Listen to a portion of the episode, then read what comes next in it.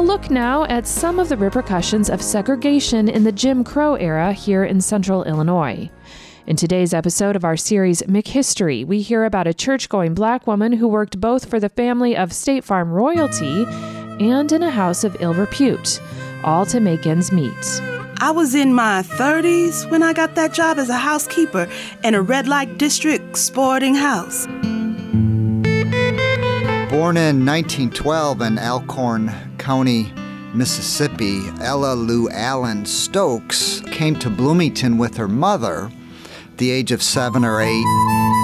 Hello, my name is Jennifer Rusk, and I'm an actor with the Evergreen Cemetery Walk. This is Bill Kemp, librarian, McLean County Museum of History. Bloomington schools were integrated by this time. Ella attended Bloomington Public Schools, and she managed to make it through, or at least a little bit, of the ninth grade before she had to help out her mother and earn a living. It just happened that I lived up that way, and I found out that the madam needed some help. I went there, and she hired me. I worked there about two years. Ella Stokes' life and careers really speak to the black experience in Bloomington Normal in the first half of the 20th century as racial conditions deteriorated precipitously. Public access, segregated theaters, inability to patronize downtown restaurants in Bloomington, Jim Crow coming to central Illinois, if you will. This was a madam's house. The girls had one lady that was over them. But even more pernicious was the inability of black folk to get a decent employment and housing in this community. Until the 1950s, 1960s, most middle class jobs or jobs that promised a ticket to the middle class were shut. A promising individual fairly well educated, whip smart like Ella Stokes, then, as an adult, has to become a domestic worker. I had to do the cooking and keep the rooms clean.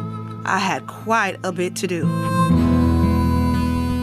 She is, for about a quarter of a century, the housekeeper and domestic for the extended Mecherle family. The patriarch of that family, if you will, would be G.J. Mecherle the founder of State Farm. But at times, Ella Stokes also had to look for employment in slightly dicier avenues.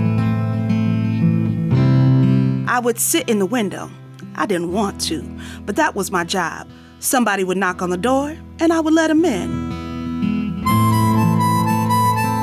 Bloomington, like a lot of communities at its size, had a red light district, and this is where the municipality would, would kind of hem in brothels.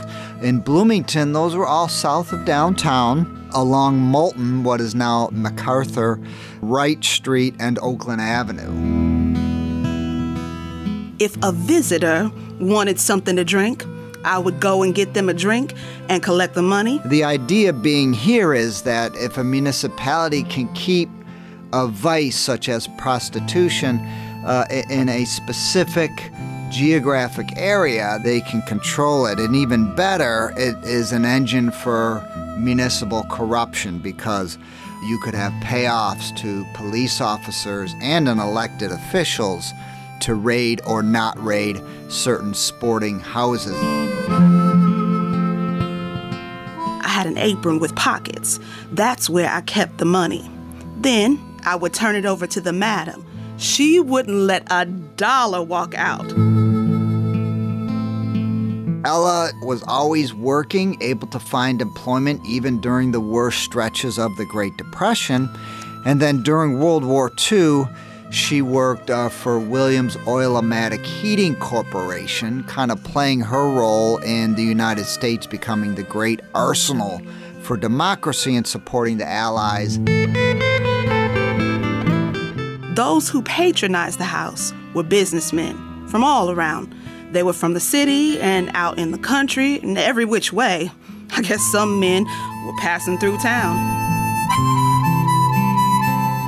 Ella worked in a house. It was a white brothel as a housekeeper. white men could patronize black brothels, but of course, black men were barred from uh, even stepping inside a white brothel. The house was nice. Nice rooms downstairs. It had a dining room and a kitchen. The rooms for the girls were upstairs. Bloomington's red light district ends with the slum clearance with urban renewal in the 1950s and 1960s. Today, uh, the Wood Hill public housing developments sit in the former uh, red light district of Bloomington. The house, madam, had three or four girls. If I pressed anything for the girls, they would give me 75 cents or a dollar.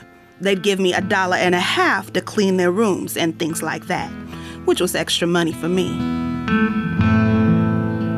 Ella will be extremely active in the Mount Pisgah Baptist Church, in the local chapter of the NAACP, and then the uh, Red Williams Ladies Auxiliary. This is an American Legion post. And in communities like Bloomington, American Legion posts were racially segregated. There were a number of police raids, but I wasn't there when they happened. Ella Stokes passed away in April of 1996 at the age of 83. You heard Bill Kemp and Jennifer Rusk in this episode of McHistory. The series is a partnership between the McLean County Museum of History and WGLT. We bring you the voices and words of people in central Illinois long ago.